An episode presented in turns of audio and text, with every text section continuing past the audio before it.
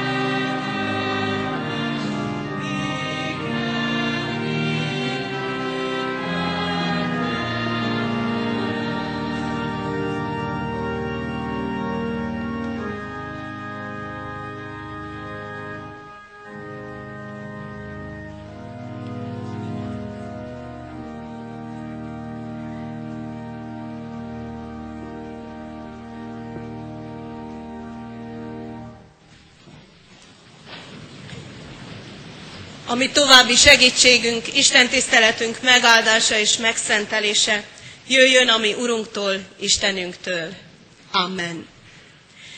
Hadd mutassam be a szolgálókat, ha nem is név szerint, hanem ezzel a szép szolgáló lehetőséggel, hogy most a Református Általános Iskola negyedik A osztálya szolgál, és az ő szolgálatuk kiegészítéseképpen a szülők is beállnak a szolgálók közé, így lesz valóban családi istentisztelet, minnyájunk közös Isten elé állása és az ő üzenetének várása.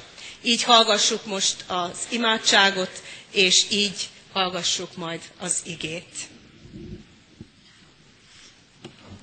Imádkozzunk együtt.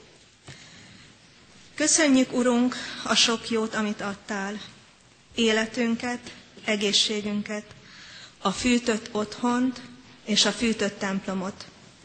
Tőled van tavasz, nyár, ősz és tél. Áldunk téged, hogy így rendezted be földi életünket, és hogy gondoskodsz rólunk a gabona érlelő melegben éppen úgy, mint a süvöltő, hideg szelek idején, és a hóesésben is. Tudjuk, hogy életünk útján sem süt ránk mindig a jólét és az egészség, meg a gondtalanság napja, de megtapasztaltuk, hogy a te jóságod nem hagy el minket a próbák idején sem. Ezt kérjük most újra tőled, hajolj le a megtört szívűekhez, sokasíts meg az erőtlen erejét, és gyógyítsad testi-lelki betegségeinket. Azt kértük ékes szóban, hogy fordulj hozzánk, és szent lelkedet tölts ki ránk, ezt kérjük tőled imádságban is. Áld meg bejövetelünket és kimenetelünket. Építs és gyógyíts minnyájunkat. Krisztus nevében kérünk, hallgass meg minket. Ámen.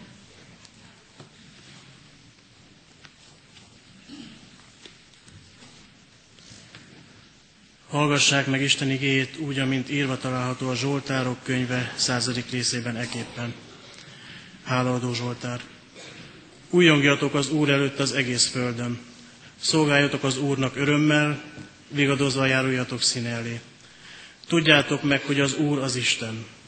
Ő alkotott minket, az övé vagyunk, az ő népe és legelőjének nyája. Menjetek be kapuin hálaénekkel, udvaraiba dicsérettel. Adjatok hálát neki, áldjátok nevét, mert jó az Úr, örökké a szeretete, és hűsége nemzedékről nemzedékre. Amen.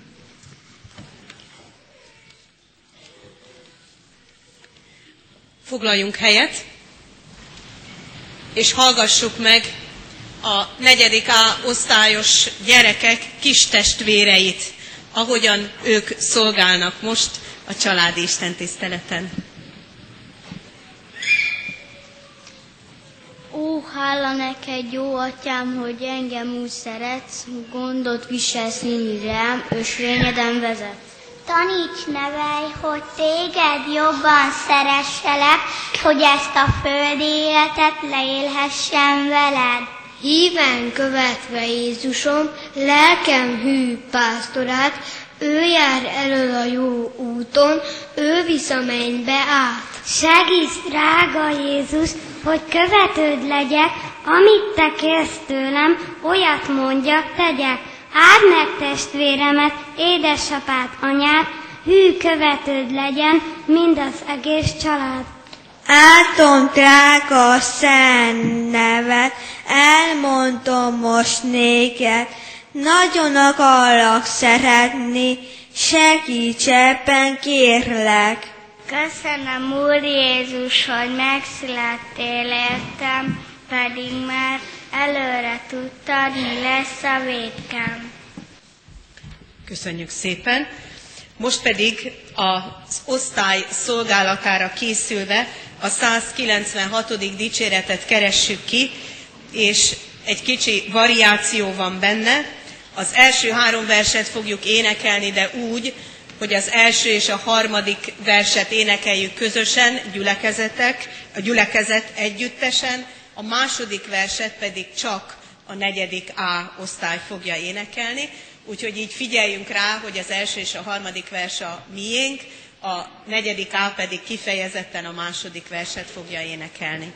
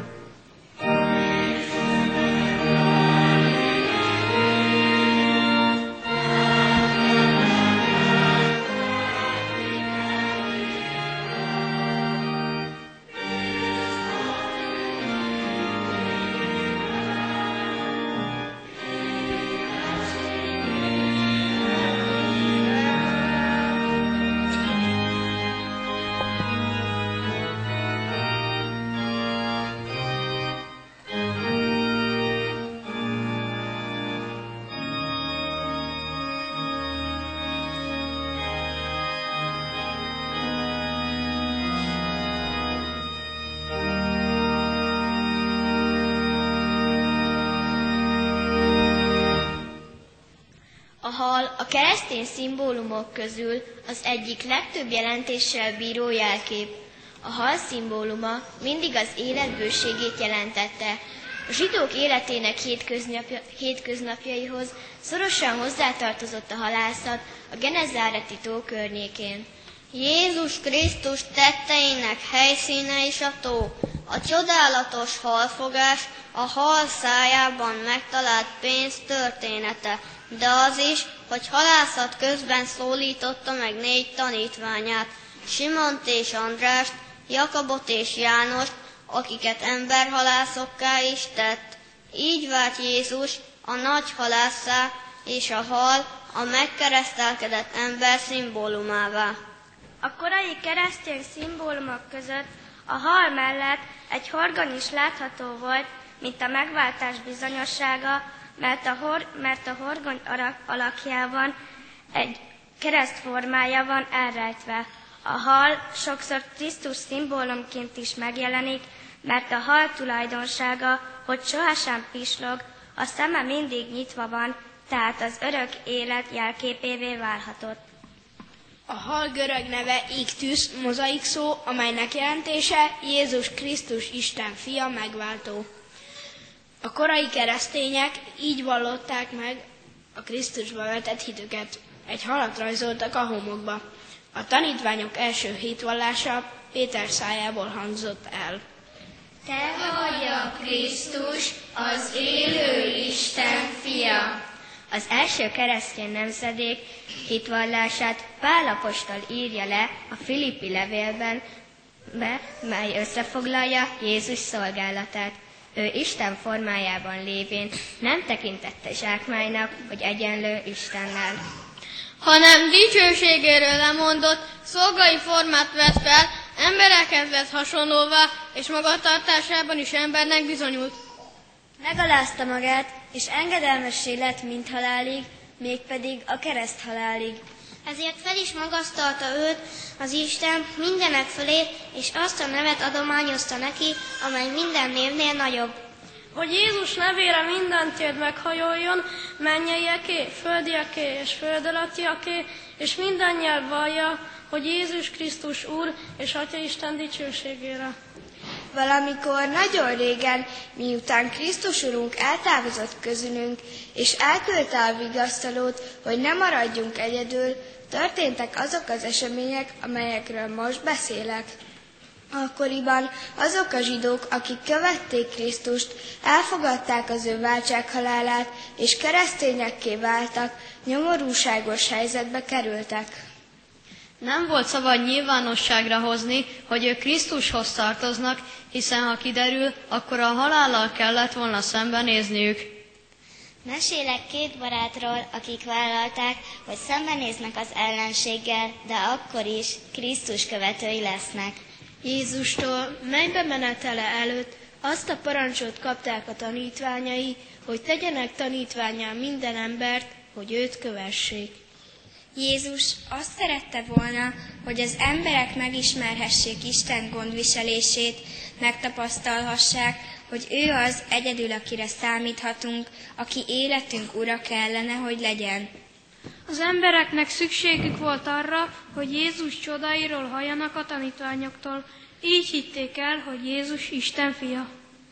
De nem mindenki nézte ezt jó szemmel, hiszen voltak olyanok, akik nem akarták, hogy az emberek Istenben reménykedjenek, higgyenek, mert akkor ellenük szegültek volna. Így a rómaiak elkezdték küldözni azokat a keresztényeket, akik vállalták, hogy életükben Isten lesz az Úr. Voltak olyan követők, akik életüket adták azért, hogy Krisztushoz tartoznak, és nem tagadják meg őt. Így nagyon nehéz volt a keresztények élete, hiszen bujkálniuk kellett, csak titokban gyűlhettek össze az Isten tiszteletekre, ezért különböző jeleket találtak ki, hogy felismerhessék a hozzájuk tartozó híveket. Történt egy napon, hogy a város főterén a kultos sietett, hogy szomját otassa egy férfi, Simon, aki messzi útról jött Jeruzsálembe, hogy találkozhasson rég nem látott barátaival. Miközben a kút szélén megpihent, egy idegen férfi állt meg előtte. Mi áradban vagy Jeruzsálemben? kérdezte az idegen. Meglátogatom a barátaimat, akikkel már olyan régen nem találkoztam. Felelte. Látom, messzi útról érkeztél. Mondd, van-e szállásod? Azt gondoltam, megszállhatnék Jákob fogadójában, hiszen tudom, hogy ő mindig szívesen lát engem. Felelte reménykedő arccal Simon. Az én nevem Dániel, és nagyon jól ismerem Jákobot. Tudod, ő is hozzánk tartozik. Hozzátok? kérdezte Simon. Amikor lepillantott a kút melletti homokszemekre látta, hogy Dániel egy jelet rajzol a lábával a homokba. Először döbbenten vette észre, hogy ő ismeri ezt a jelképet. Lassan, de annál bátrabban lerajzolta a jel hiányzó részét, ami egy halat ábrázolt. Ebből tudták egymásról, hogy ők is Krisztus követik, hogy Krisztusban testvérek. Különös barátság kezdődött el, barátság, ami egészen a mennyig kitart. Jézus Krisztus, Isten fia, megváltó. Köszönjük a gyermekek szolgálatát, és amíg a helyükre vonulnak, készülve az ige hirdetésre, az megkezdett 196. dicséretet énekeljük, annak negyedik és ötödik versét.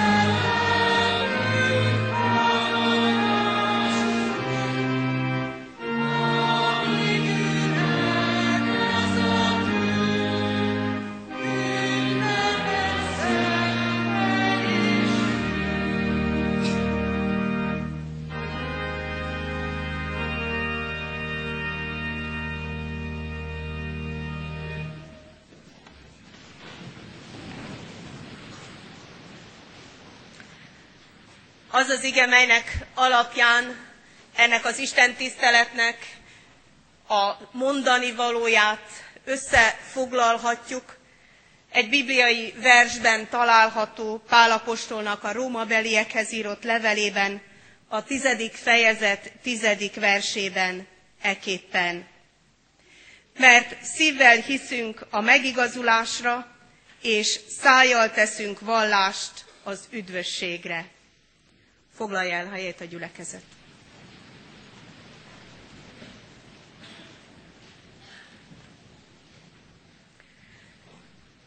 Kedves gyülekezet, kedves családok, azt gondolom, hogy ez a bibliai vers, amit felolvastam, valóban egy csodálatos üzenet. Egy olyan lehetőség, amely egy kicsit közelebb hozza hozzánk azt, hogy mit is jelent hitvallást tenni. Amikor készültünk erre az Isten tiszteletre, akkor beszélgettünk róla, hogy az összes olyan hitvallást el kellene mondani, ami valahogyan a közös kincsünkhöz tartozik. Ezért is hangzott el a gyerekek szolgálatában az a két kifejezetten bibliai hitvallás, amely az egyik az evangéliumokban, a másik pedig a páli levelekben olvasható. De a korai keresztjének megfogalmazták ezt a hitvallást is, ami a hal szimbólumát jelenti. A hal görög elnevezésének egy mozaik szava, ezekből a betűkből tevődik össze, ichtus, Jézus Krisztus Theo Hyos szótér. Ezekből a szavakból az első betűt összeolvasva kapjuk meg a hal szimbólumát. De azon is gondolkoztunk, hogy vajon akkor most elmondhatjuk-e az apostoli hitformát, hiszen az apostoli hitforma valóban minden keresztény közös kincse, minden felekezet közös kincse is, és azon gondolkoztunk, hogy nem fog el gyülekezetet meglepni az, hogy nincs keresztelő, nincs úrvacsora, és mi mégis elmondjuk a hitvallást. És aztán jött a hír, hogy gyermekeket hoztak keresztelésre, és így az apostoli hitvallás, az apostoli hitforma azért fog elhangzani, mert a családok közösségébe olyan gyerekeket is behoznak, akik már az általános iskolába járnak, illetve akik reménységünk szerint ugyanígy részesei lehetnek a mi hitvalló közösségünknek. Miért is teszünk hitvallást? Miért kell hitvallásokat megfogalmazni? Miért volt olyan természetes ez a tanítványok számára, hogy akkor, amikor Péter látott, megértett valamit Jézus Krisztus tetteiből, akkor azonnal kimondta azt a bizonyos első hitvallást. Az egész Biblia erről szól, hogy Istenben hinni az egy különleges ajándék. Nem magától értetődő. Az ember szívében nagyon-nagyon sokféle meggyőződés lehet, és nagyon sokféléről beszélhet is. Ez, hogy Istenben hihetünk, a Szent Háromság Istenben, amelynek Jézus Krisztuson keresztül mi is minnyájan részesei lehetünk, mi is minnyájan Isten gyermekeivé lehetünk, ez hitvallás által lehetséges. A hitvallás pedig úgy születik meg, hogy valaki belülről meggyőződik valamiről, és ezt a meggyőződést az ő szájával ki is mondja. Ezt fogalmazza meg Pál apostol, szívvel hiszünk az igazságra, és szájjal teszünk vallást az üdvösségre. A szívünk, ha befogadja azt a hitet, amelyel mi a Szent Háromság Istenbe vetett hitünket meggyőződéssel élhetjük, akkor ezt valahol meg is kell vallanunk. Úgy is mondhatnám, hogy ha valakinek van belső meggyőződése, tehát van hite, valóban hiszi, hogy Jézus Krisztus Isten fia megváltó, de erről nem beszél, akkor ha nagyon durván akarok fogalmazni, akkor azt mondhatom, hogy gyáva ember. Mert nem meri elmondani azt, amit belül igaznak tart. De nem biztos, hogy ilyen durván kell fogalmazni, mert bizony tudjuk azt, hogy voltak olyan idők, és itt ez a hal rajzolás is ezért történt, amikor ez a fajta nyilvános hitvallás valakinek az életébe kerülhetett. Sőt, tudjuk is, hogy sokak, milliók életébe került már akkor is. Tehát nem olyan könnyű dolog ez kimondani, hogy amiről én meggyőződtem, azt az én szájammal is kimondom. Mégis Isten erre biztat bennünket, hogy aki a szívében meggyőződött valamiről, belsőleg világosan érti, tudja, hogy kicsoda neki Isten, mit tett érte Jézus Krisztus, hogyan munkálkodik benne a Szentlélek, akkor erről beszélnie kell a többieknek. Hiszen erről szól a keresztelésben elhangzott ige is. Tegyetek tanítványá minden népeket. Azaz mondjátok el, amiről meggyőződtetek, adjátok tovább. Hívjatok meg másokat is erre az élet lehetőségre. Mert ha csak magamnak tartom meg azt, ami igazságot én megismertem, akkor valahol a többiektől ezt elzárom. Útban leszek nekik arra nézve, hogy ők ezt magukra nézve is megismerhessék. Mert minden embernek személyes hitre van szüksége. Nem elég, ha a szüleim, a nagyszüleim, vagy valaki az őseim közül hit Istenben. Nekem személyesen kell erről meggyőződnöm. De a fordítottja is igaz. Ha valaki megtanulja ugyan a hitvallást, elmondja ugyan, akár itt a gyülekezet keretén belül is, de szívvel nem hiszi annak az igazságát, akkor azt lehet mondani, hogy ő, ha durván fogalmazom, hazudik. Ha szelidebben fogalmazom, akkor képmutató. Mert elmond valamit a többiek kedvéért, elmond valamit azért, hogy mások hallják, de belül ő nem hiszi, nincs meggyőződve ennek igazságáról. Annak idején, amikor a gimnáziumban tanítottam, és ott a hitvallás tételre is két évig vezettük, tanítottuk a hetedik, nyolcadikos fiatalokat, akkor ott volt több diák is, aki kimondta ezt. Mitka néni, én elmondom, de nem hiszem. Én elmondom, mert ezt kell tenni. De belül nem vagyok meggyőződve ennek igazságáról. És akkor külön el kellett erről gondolkodni együtt is, hogy vajon a kimondott hitvallás ér-e valamit anélkül, hogy belső meggyőződésem lenne annak igazságáról. De minnyáján felnőttek is tudjuk, hogy amikor elmondjuk az apostoli hitformát, nem mindig tudunk belegondolni annak a mélységébe. Nem mindig tudjuk a teljeset olyan nagy lelkesedéssel, olyan teljes hittel mondani. Mert annyira összefogott, annyira sűrű minden mondata, hogy egész bibliai szakaszokat kellene végig gondolnunk ahhoz, hogy egy-egy mondat igazságát most úgy igazán újra szívből, örömmel tudjuk kimondani. Ezért is lett ennyire sűrű a hitvallás, hogy bármikor igaz lehessen, összekötve bennünket, ebbe a közös hitbe bevonva, akkor is, ha éppen a hitünkben egy olyan mélypontot élünk át, amelyben nem teljes a meggyőződésünk. De tudhatjuk azt, hogy az egész összetartozik, és ebben a folyamatban, ebben az összetartozásban mi minnyájan benne lehetünk. És ha vannak olyan szakaszai az életünknek, amikor ez bizonytalanná válik, akkor is tudhatjuk azt, hogy ez igaz. Mert nem csak a szívünk állapotát mondjuk ki, hanem egy közös meggyőződést, egy közös tényt, amelyet a hitvallásban megfogalmaztak, amelyet akár mi is megfogalmazhatnánk. Próbáltunk ilyet is, és lehetséges lenne, ha a gyerekeket megkérdeznénk, hogy kiki fogalmazzon meg egy mondatot, amit ő őszintén, belső meggyőződésből el tud mondani, akkor minnyájunk mondataiból össze tudnánk rakni az apostoli hitformát.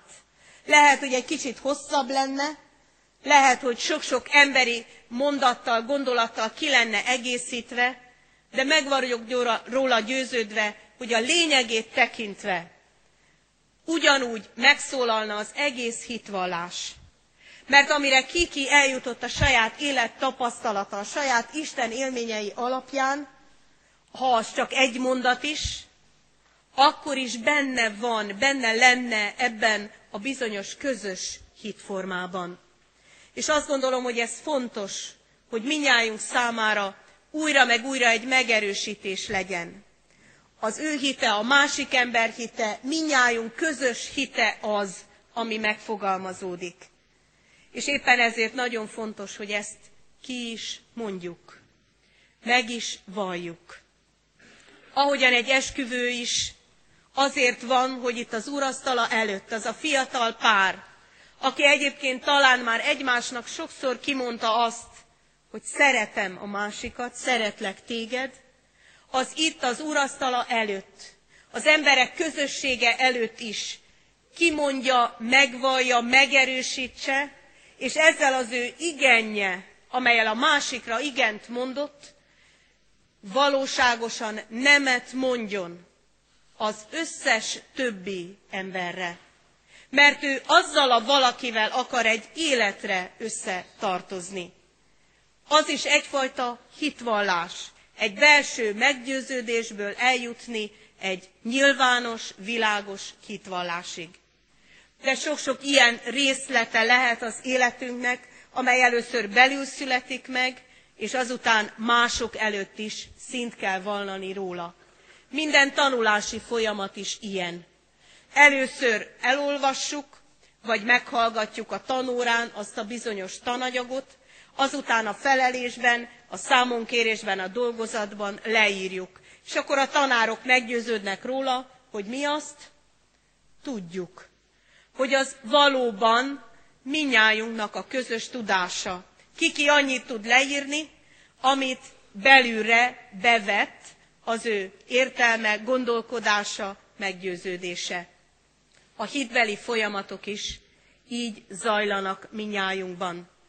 Ezért kell hallanunk a hitnek hangjait, mások hitvallását, hogy azután mi is a saját életünket megvizsgáljuk, elkezdjünk Isten jelenlétében arról gondolkodni, és bizonyos eseményekre rácsodálkozva ki tudjuk mondani, igen, ez nem a véletlen műve, nem ennek vagy az, annak az embernek a cselekvése csupán, hanem ezt maga Isten tette velem, velünk.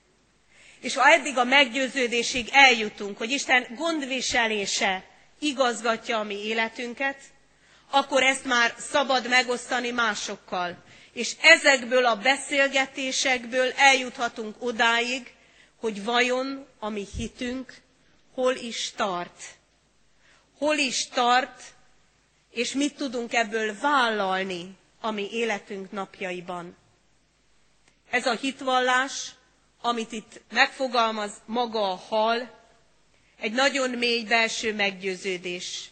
Isten nem csak gondviselő, hanem Isten az én személyes életemnek megváltója, az én bűneim megbocsátója, aki egészen közel jött hozzám, megérintette a szívemet, és elvette az én bűneimet az én életemet így megszabadította a bűn terhétől, tisztává tett. Mire ez a hitvallás valakiben megszületik, addigra át kell élnie azt, hogy az ő élete nem folyhat ugyanúgy tovább, mint addig. Mert ha valaki rá döbben erre, hogy Jézus Krisztus ő érte, az ő bűneiért föláldozta önmagát, az ő szeretetével megelőlegezte a mi hitvallásunkat, akkor nem élhet ugyanúgy tovább, mint előtte. Egyfajta fordulatot él át. Ezt a Biblia nyelvén így mondjuk, megtér. Addig ment egy irányba az élete, akkor megérti, hogy Isten merre akarja őt vezetni, és van, akinek bizony ez egészen 180 fokos fordulat, teljes visszafordulást jelent. Ment addig arra, amerre ő akarta, vagy mások akarták, és onnantól kezdve arra akar menni, amerre őt Isten vezeti. Erre az egyik legszebb példa maguk a Jordánnak a halai. Ezek a halai mennek a víz folyásával a Jordánban, és egyszer csak a Jordán beletorkollik a holtengerbe.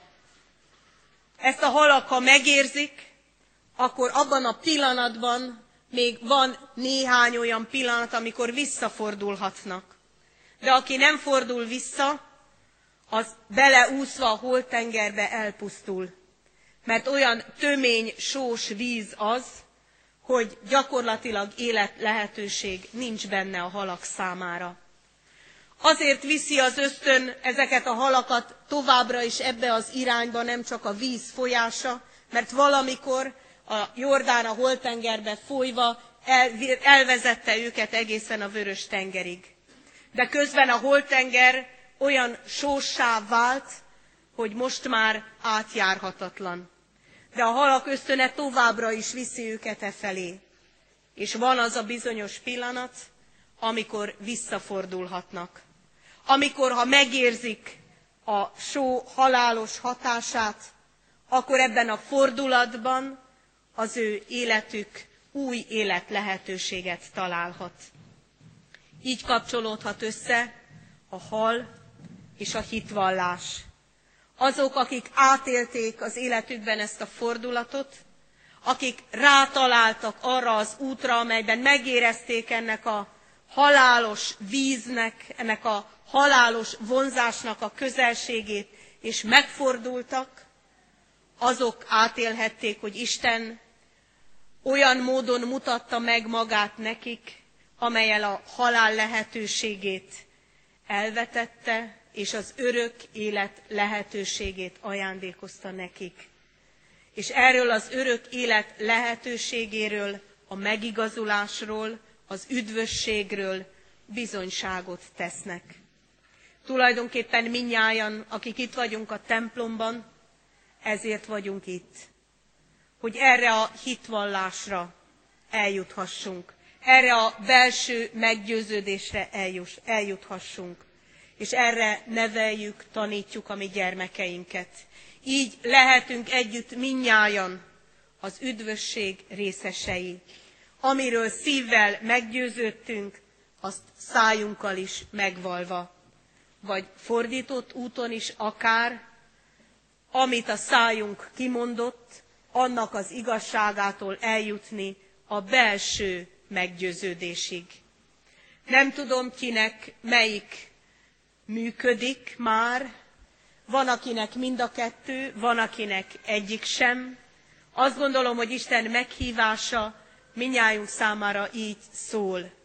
A szívünket akarja megragadni, hogy a mi életünk is hitvallásá legyen. Amen.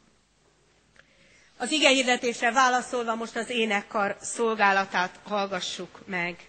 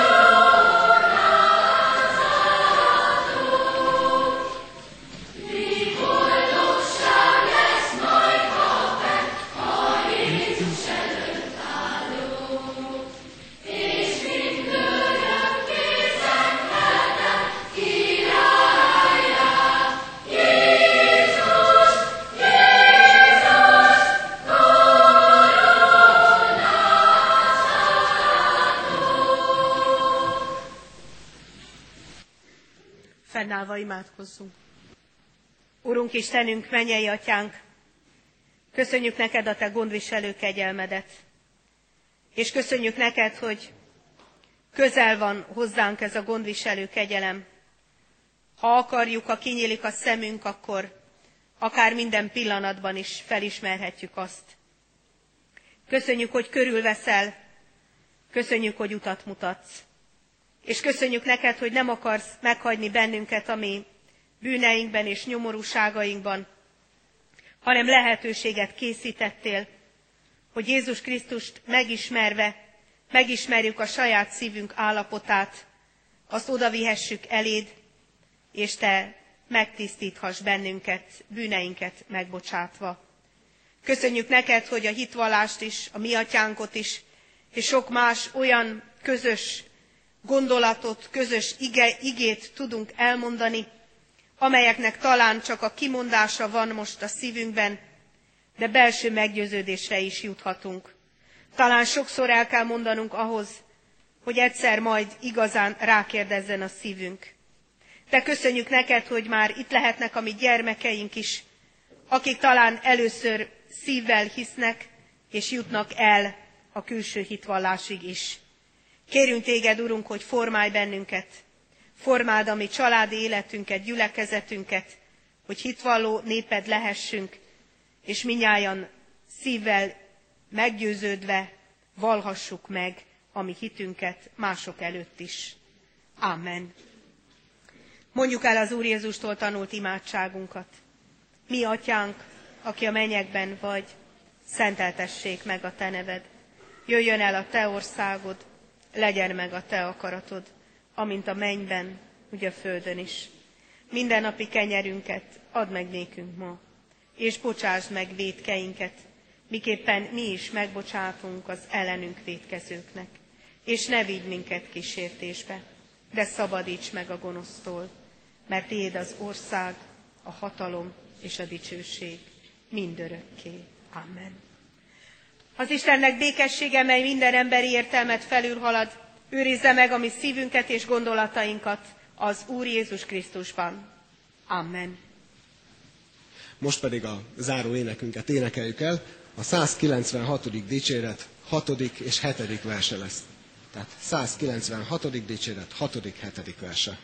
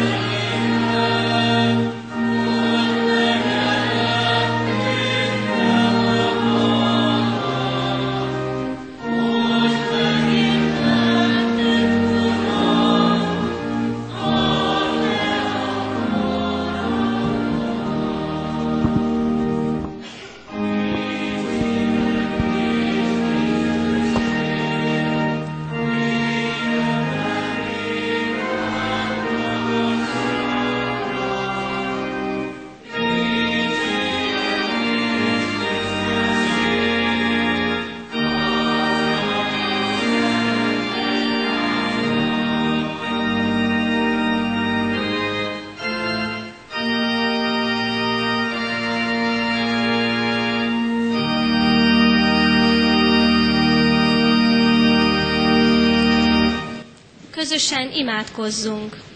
Hálát adok neked, mennyei atyám, hogy elhívtál gyülekezetedbe. Szent lelkeddel légy segítségemre, hogy hitben gazdagodjak, és mindenkor szeretetben járjak. Amen. Áldás békesség, Isten velünk viszontlátásra.